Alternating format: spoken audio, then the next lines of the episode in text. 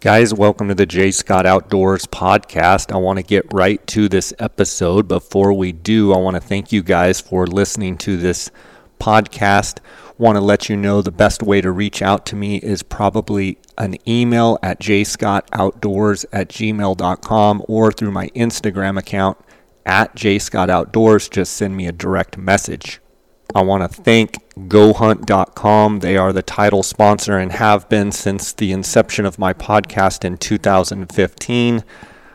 You guys know Cody Nelson, my friend, the glassing guru, the optics authority there, the optics manager at GoHunt.com. If you guys have any optics needs, any tripod, any glassing questions, you can reach out to Cody directly at 602 399 3699. You can text or call him. That is his cell phone. You can also reach him at 702 847 8747.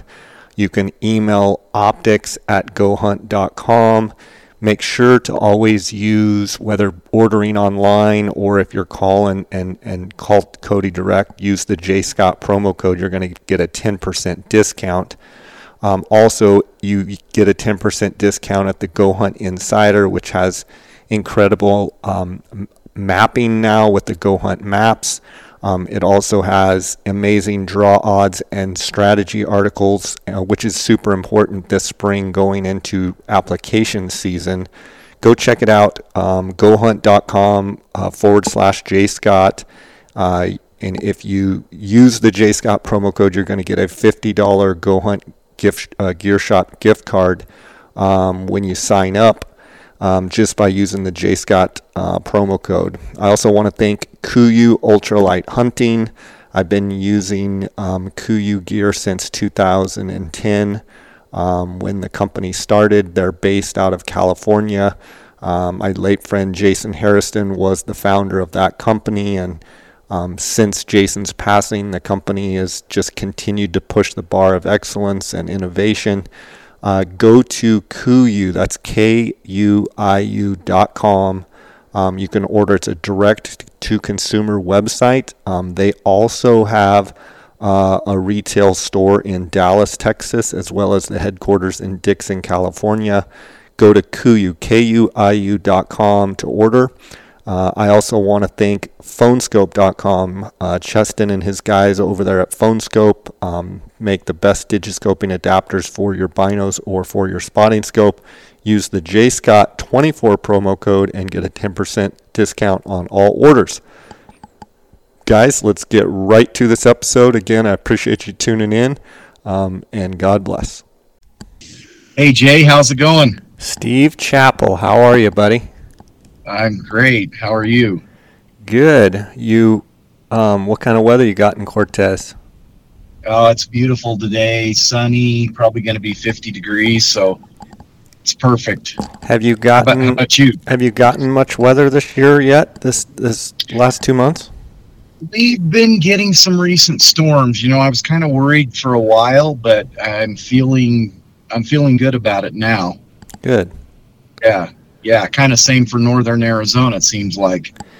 Yeah, um, you know they're calling for a El Nino year, which typically means you know we get those storms in late January, February, March, April, and if that's the case, I mean I think it's going to turn out to yeah. be a great year.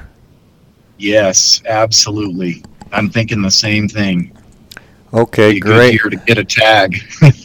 Absolutely. Well, we've got the um, deadline coming up uh, next Tuesday, and I wanted to get you on here. It's always great to talk to you about Arizona elk, and um, I know your guide service. You you have an outstanding guide service here, and you've been around for years, and um, you've got a great way for people to apply with you as well, and and save some money over time, and um, works out pretty well. I want to talk to you about that.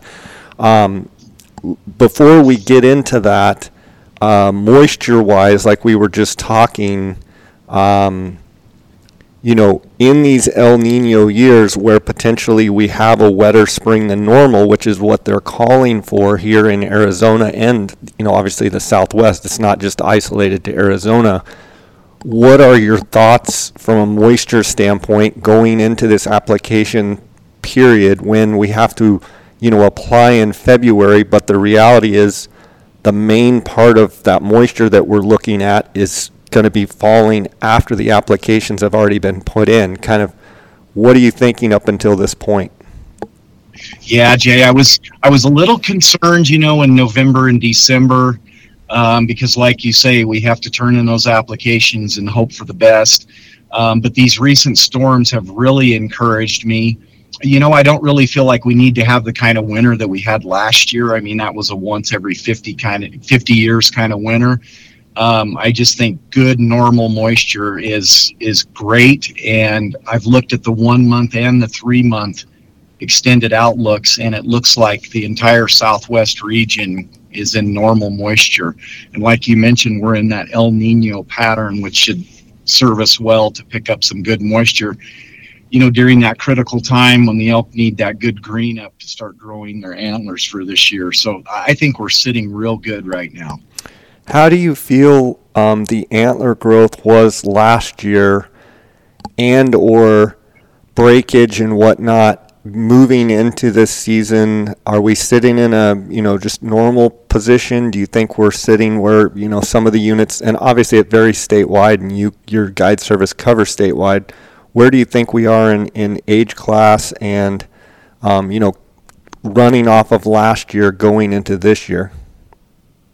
Yeah, we we didn't notice a lot of antler breakage last year. Um, so I don't think that was abnormal at all, which makes sense because they had a good moisture year to grow good sound antlers for sure. Um, I really believe that we'll be in that same scenario this year because they'll have good green up, so they'll be able to get their bodies good and healthy.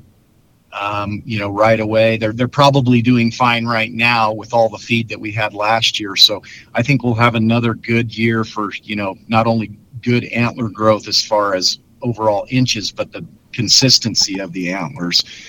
Um, yeah, I just I just expect it to be a really outstanding year for anyone to have a tag and and and be able to hunt Arizona this year. I think it'll be exceptional. Um, we're going to dive into a bunch of the units that you guys cover, um, but I want to talk about zero hunt fees and how that applies to people listening and is there still time, uh, with you know a little over a week left in the deadline, is there still time to sign up for zero hunt fees and, and your program, and how that translates to them moving forward, whether they have points, don't have points, you know, applied before in Arizona, not having applied? Can you kind of give me the rundown? Yeah, absolutely. Thanks, Jay. So, so yes, um, zero hunt fees. I do offer it to re- both residents and non-residents. Um, whether a person is just getting in the game or whether they've applied for years and have bonus points, um, I, I, do have availability for all those types of people. Um, and there is sign up until the application deadline of next Tuesday, so it's open. Very simply, in a nutshell, zero hunt fees is $349 a year. I give them individual help and consultation with their application choices based on their weapon preference, their trophy quality expectations, their physical abilities. Um, you know, what type of bugling they would want to experience if they draw a tag or if they're a late hunter. You know again their physical abilities and their shooting abilities. So i base the recommendations off of that individually and um, i help them get through the application period very smoothly and easily. But the best part of that membership is if they draw a tag their hunt is covered by that membership so they don't have guide fees. So that, that's a great thing for you know either people who want to avoid a lump sum guide fee you know feel like it might be hard to get spousal approval um, for a guided hunt. Um, you know, or guys who coming up with six to eight thousand dollars would just be a real stretch. You know, three hundred forty nine dollars a year is um, a very small outlay to to have that guided hunt covered if you were to draw. Steve, you've been doing this for uh, many years, um, but zero hunt fees, um, it's just getting more and more popular every year. And I know you have a great um, subscriber base. So you offer personal um, service with their applications and talk with each hunter and go over their strategy personally, and, and that's a service that you provide within Zero Hunt fees? Yes, Jay, I do. Um, I don't do the applications for them for a couple of reasons. Number one, I think it's nice for them to learn the process and it be a little bit hands on for them so that they know what they're applying for and why. I'm not just taking their credit card number and applying them blindly for hunts that you know they don't really know about. Um, so they learn the system.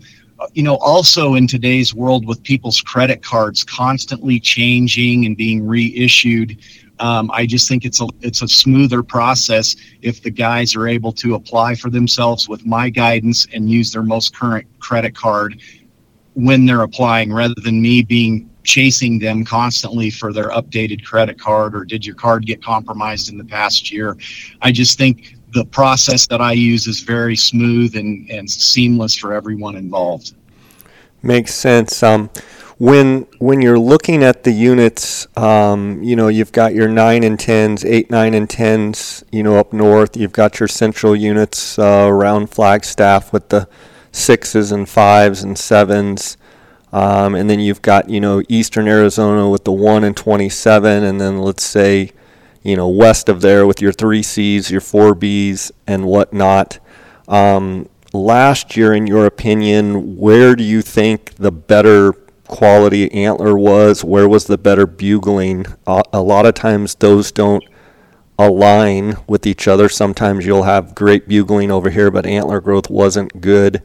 Um, what did you kind of see in those different geographic regions there? Yeah, so I feel like we did really well in Northeast Arizona. I mean, I don't often get to be in 23 North just because of the limited tags, but last year I was really blessed to get to be there with, you know, you and I's friend Chris and Patrick Tanner on the archery hunt and then carried over on the early rifle hunt with a hunter named Mark. Um, so I had an exceptional fall in 23 North last year. You know, was able to um, call in and and take a 370 bull with the Tanners, um, just an absolute giant, massive bull.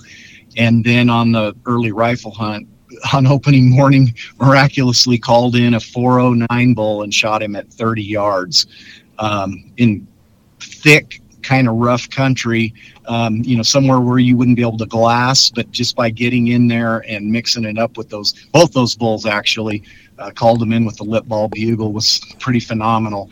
Um, outside of that, um, we had a lot of success in Unit 1. Um, we had a few archery hunters in there. They took bulls from the 340s to the 350s, um, which are real great bulls for that unit. Um, we also had one archery hunter in 3C. He took a 345 type bull. Um, we did not have anyone in Unit 9 last year, pretty incredibly, um, but I anticipate being back there this year. Um, I do know some other outfitter friends that took some really nice bulls, um, some bulls that I saw that looked like they would push 400, if not 400. Um, same thing with Unit 10. Our good buddy Dar and his son had tags. They both took really nice bulls. It looked to me like Dar's bull was probably 370 or, or better. Um, I had a guy, Kyle Roberts, who had that 10 tag. He also took a 370 bull out of Unit 10.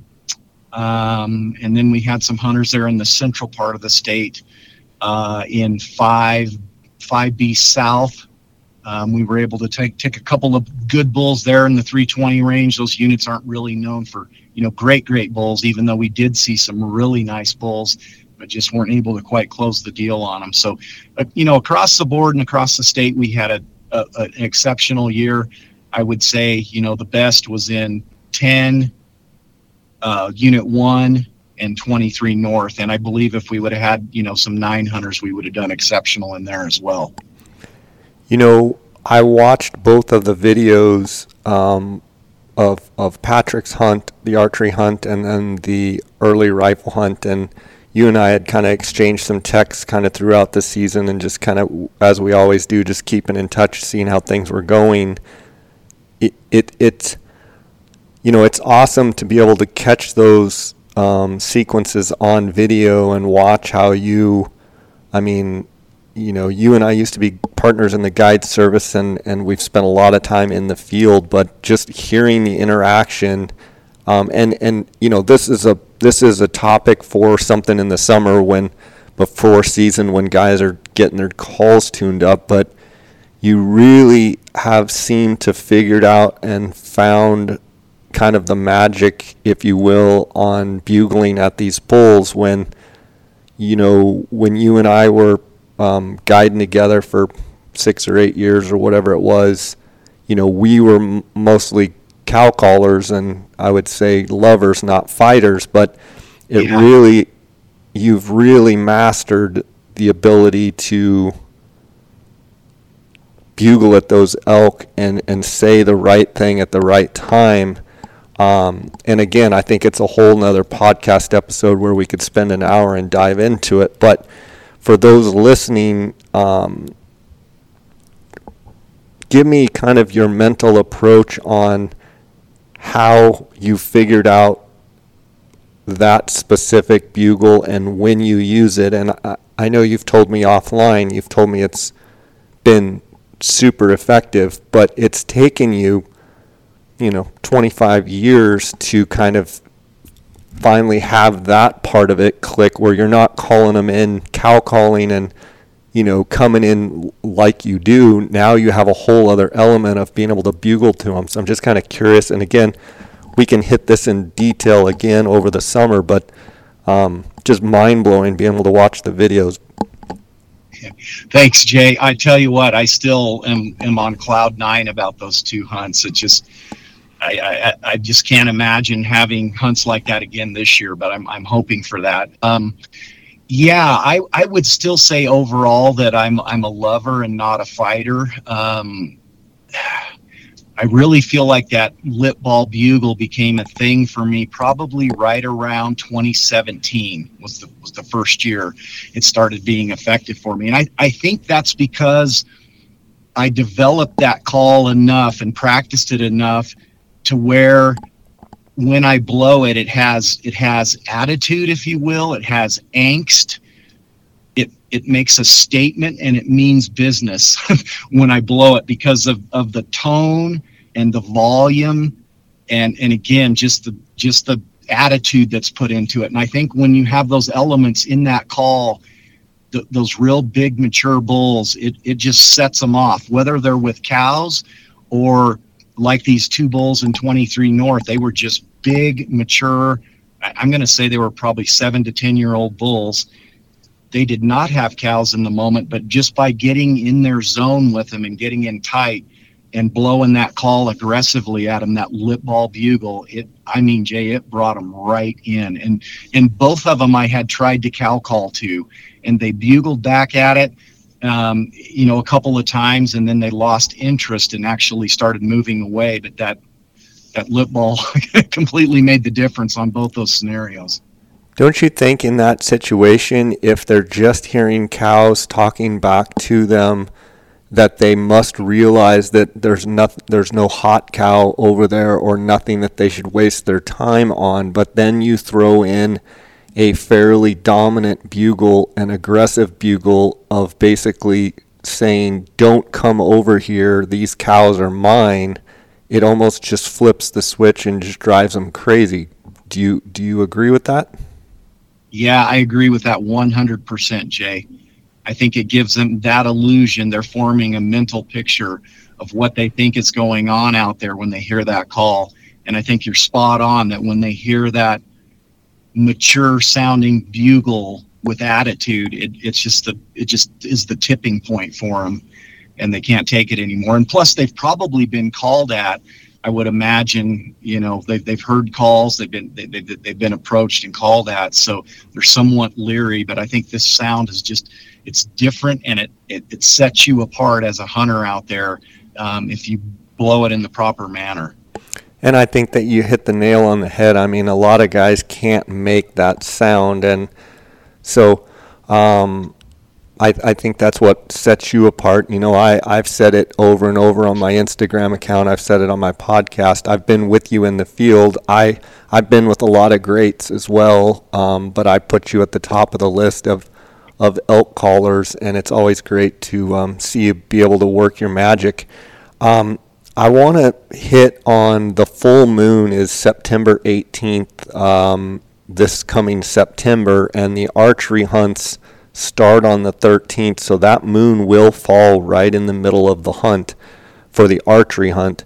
Um, and then it the first quarter will be uh, obviously on the 24th, or excuse me, the last quarter will be on the 24th of September. How, in your mind, do you feel having that bright moon kind of right during the archery hunt with the dates starting the 13th? How will that affect the archery hunt? Yes, that's a great point, Jay. I do feel like it will have an impact, and it, you know, it's not ideal for sure. It wouldn't wouldn't be what I would hope for.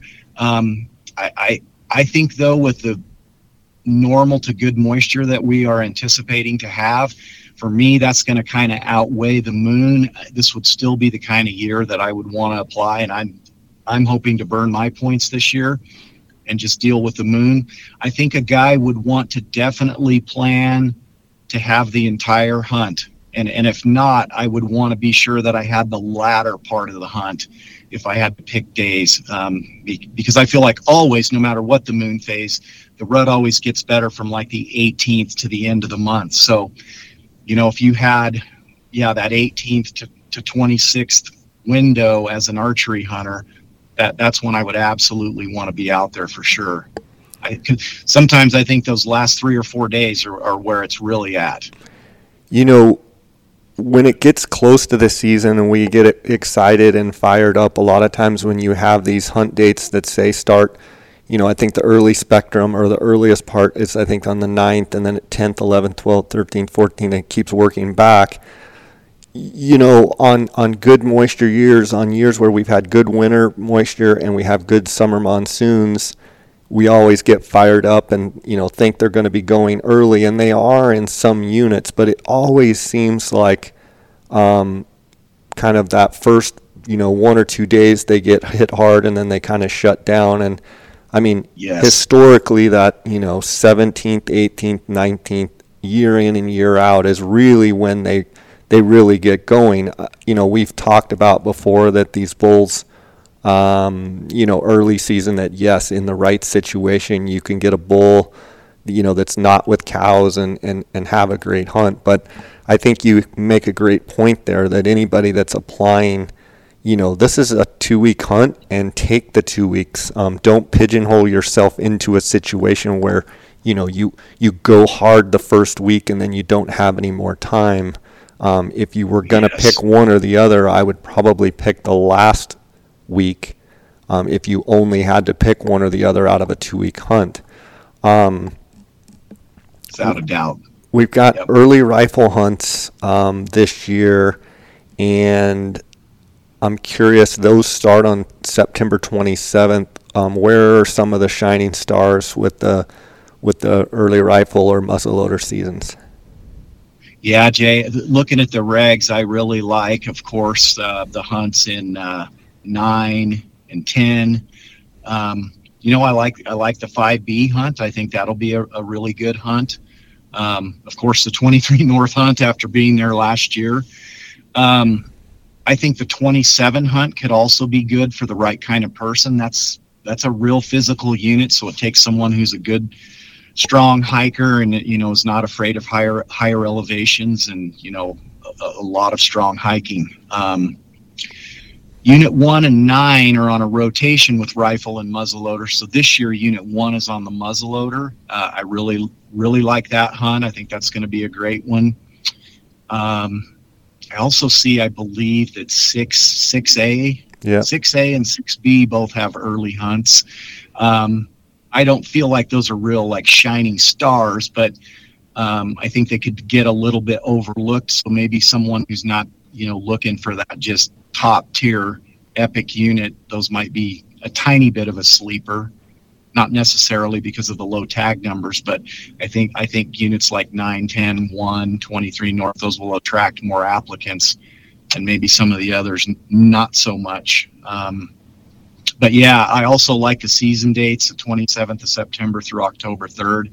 I think that'll be exceptional, especially with the moon phase, as we talked about, going to dark.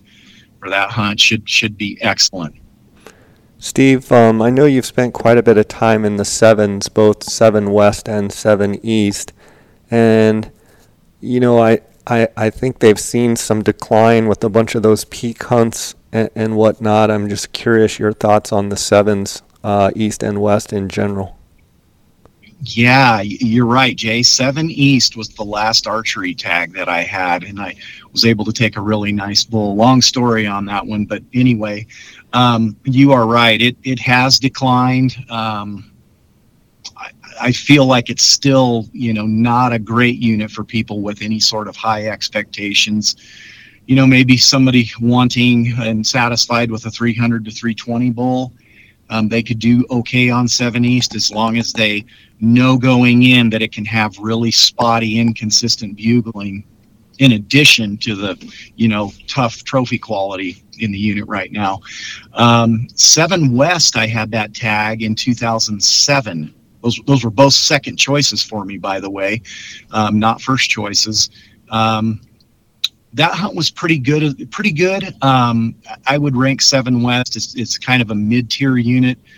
Would make a good second choice for someone you know who's looking maybe 320 to 340 with the occasional better bull.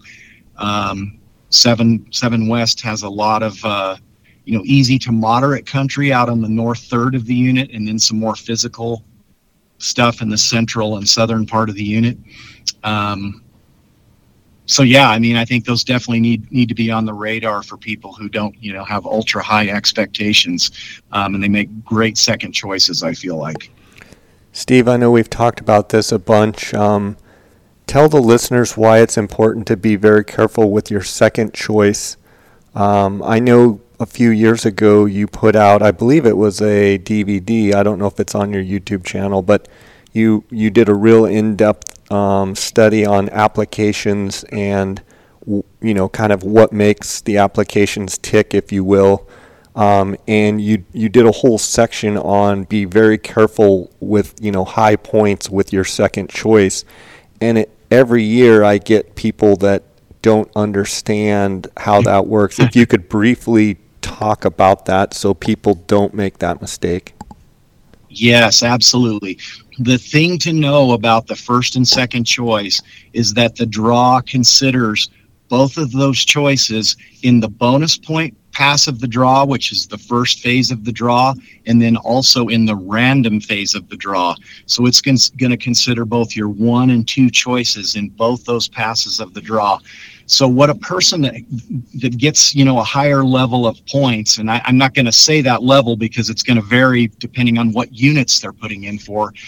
So, so my advice would be to to check out an app like Go Hunt. Check out their draw odds, you know, their insider draw odds, because they're going to those stats are going to tell you how many points it takes to draw certain units. So, what you have to do when you're when you're thinking about your choices is when you when you consider a second choice you have to look and see if you're guaranteed to draw that hunt based on your current level of bonus points and if you are would that hunt satisfy you you know would you be happy with that if if it's a unit that's you know 300 to 320 bulls maybe, maybe you wouldn't be happy with that so I know in the past I've kind of made the blanket statement of the best way to apply is to use your first choice to swing for a home run and then use your second choice to apply for a hunt with better draw odds.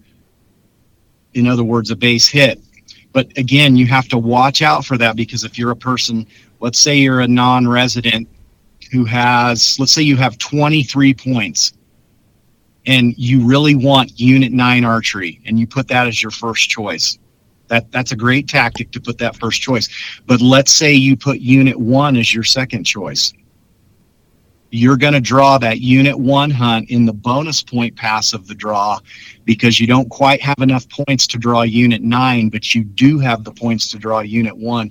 So, in other words, you don't even give yourself any chance to draw unit nine archery. Your whole application is about unit one because you have the points to guarantee you that tag. So you have to ask yourself, would unit one satisfy you? And that's that's why the second choice is so important.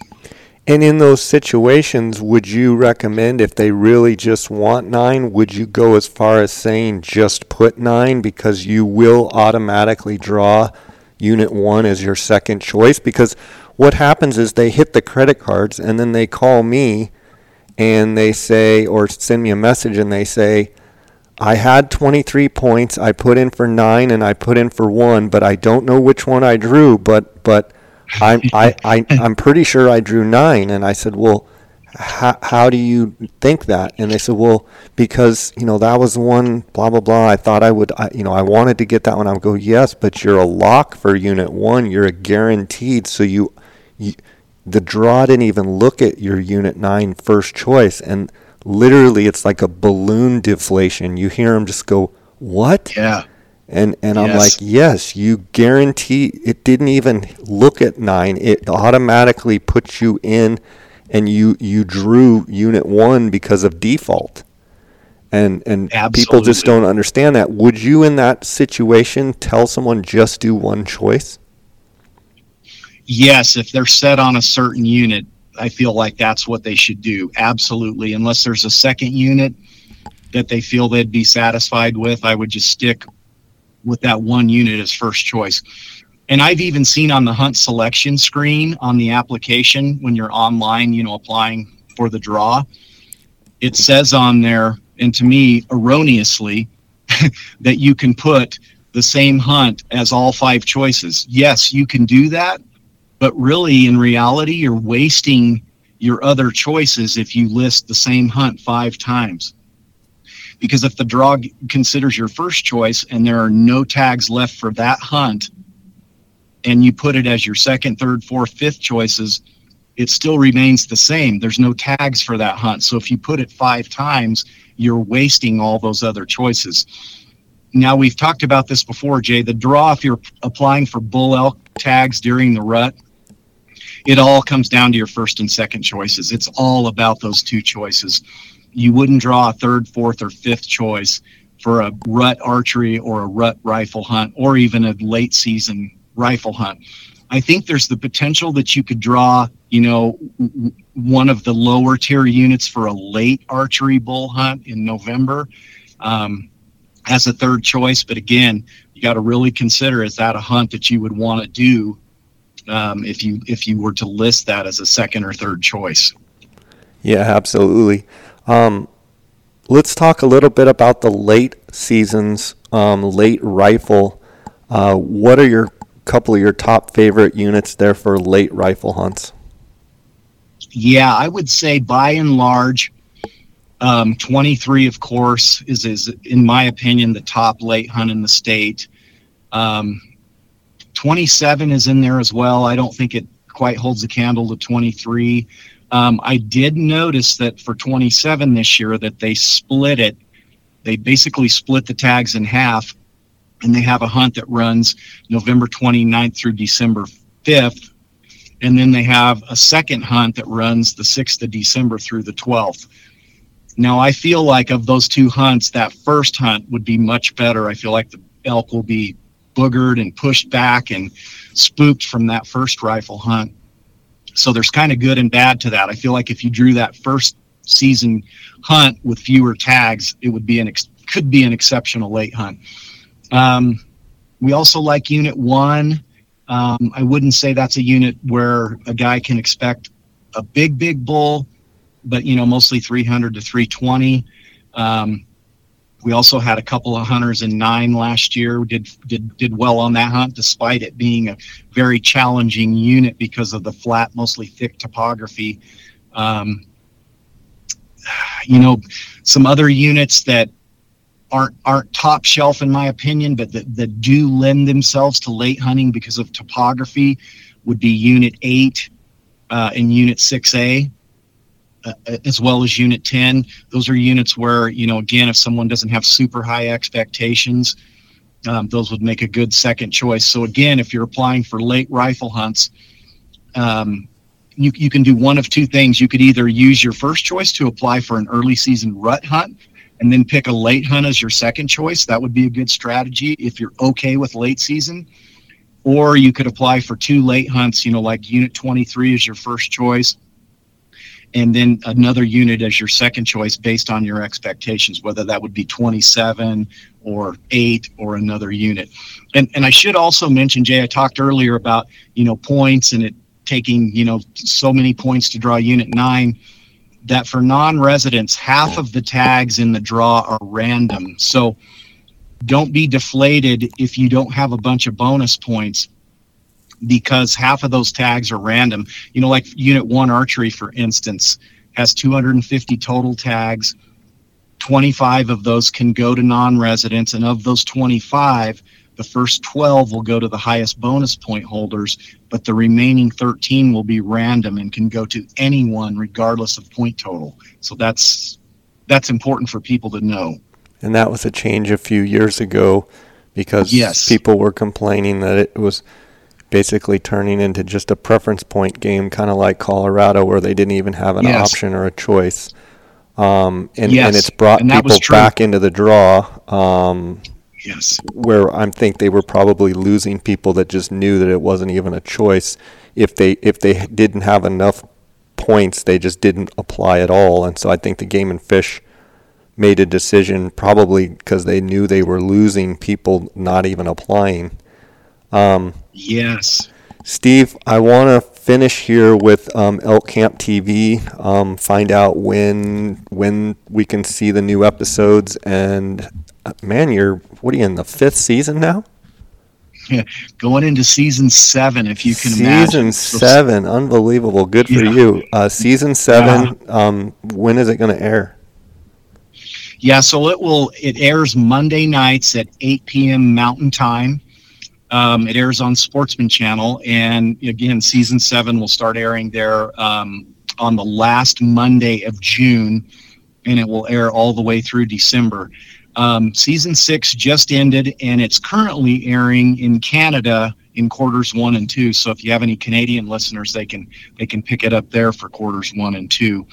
Um, really excited about season seven. I've started on some of the episodes, namely Patrick Tanner's archery hunt and I'm so excited as I edit that one to, you know, uh, get these out and have them have them ready for season seven. So we're really excited about that. Fantastic. Um, will you be attending the Western Hunt Expo or any of the shows um, coming up this show season, or you busy with other things? Yes, Jay, I do uh, plan to attend that show, the Western Hunt Expo in Salt Lake. I hope to see you there. And um, I'll be around there, maybe spending some time at the Bergara booth and then probably also at Rocky Mountain Hunting Calls booth. We do have two new mouth reeds coming out for this year that I'm real excited about um, a, a, bugling reed and a good cow calling reed. Um, the bugling reed's going to be called El Grande, the big one is what it means. Uh-huh. And then the cow calling reed is going to be called the boss. I'm, I'm really excited about those. So um, hope your listeners are able to check those out when they come out, probably this spring. Now, I have a little bit of inside information. You had sent me a couple of prototypes. I'm not sure if it w- was the boss, um, but I, I was messing around with some of them and getting some good sounds. Are those prototypes um, similar to the boss, or has it changed? Yes, Jay similar to the to, to the boss that, that you had those prototypes of. So absolutely, that's that's really cool to hear. Um, how are your sounds? How how are you liking it? I, I'm absolutely loving these calls. I'm going to be honest with you that El Grande was the very call that I called Patrick's bull in with and Mark's bull on the early rifle hunt. So it tripped the trigger of both of those giant bulls. And I, I, I just think the tonal quality is spot on to be able to make that aggressive bugle with attitude, that lip ball bugle with that call. And then the boss just has that nice, easy to blow, just sweet three dimensional cow tone to it. Awesome. So those will be what ready this spring? Yes, they should be available this spring. I'm not sure if they're going to be offered in a tandem pack. I think that they will be, um, but but yes, they should see them available this spring, and um, potentially, I think they'll be at the Western Hunt Expo. Actually, awesome, Cool. Yeah. Well, I plan to be up there for a few days, so I'll I'll see you. Um, I'm sure up there. And um, Steve, it's always great um, getting to chat with you. I appreciate you taking the time. Um, Want to give you a chance to let people know exactly how they can reach out to you, and I will link it up in the show notes as well. So, um, God bless, and go ahead and, and let the people know the best way to follow, best way to um, reach out. Yes, thanks, Jay. It's been great to be on with you again today, as always. So, the best way to reach out to me, they can go onto my website, elkcampguideservice.com. Um, that's basically our guide service website. There's a contact form on there. They can reach out through that, or my phone number is at the bottom of every page. They can feel free to call or text me uh, via that phone number. Um, if they're interested in finding out more about zero hunt fees, they can log on to zerohuntfees.com, and that will take them specifically uh, to those pages where they can learn more about that program, and they can also reach out to us about about that. Um, of course, they can follow us on Instagram and Facebook at Elk Camp TV, and that's basically it, I believe. Jay, thank you again so much, and uh, God's blessings to you as well. Right on, buddy. Um, we'll talk to you later. Tell tell the family hello, and we'll see you in a couple weeks. Okay. Absolutely, Jay. Look forward to seeing you at Western Hunt. Thank you again. Take care. Yep. Bye. Bye.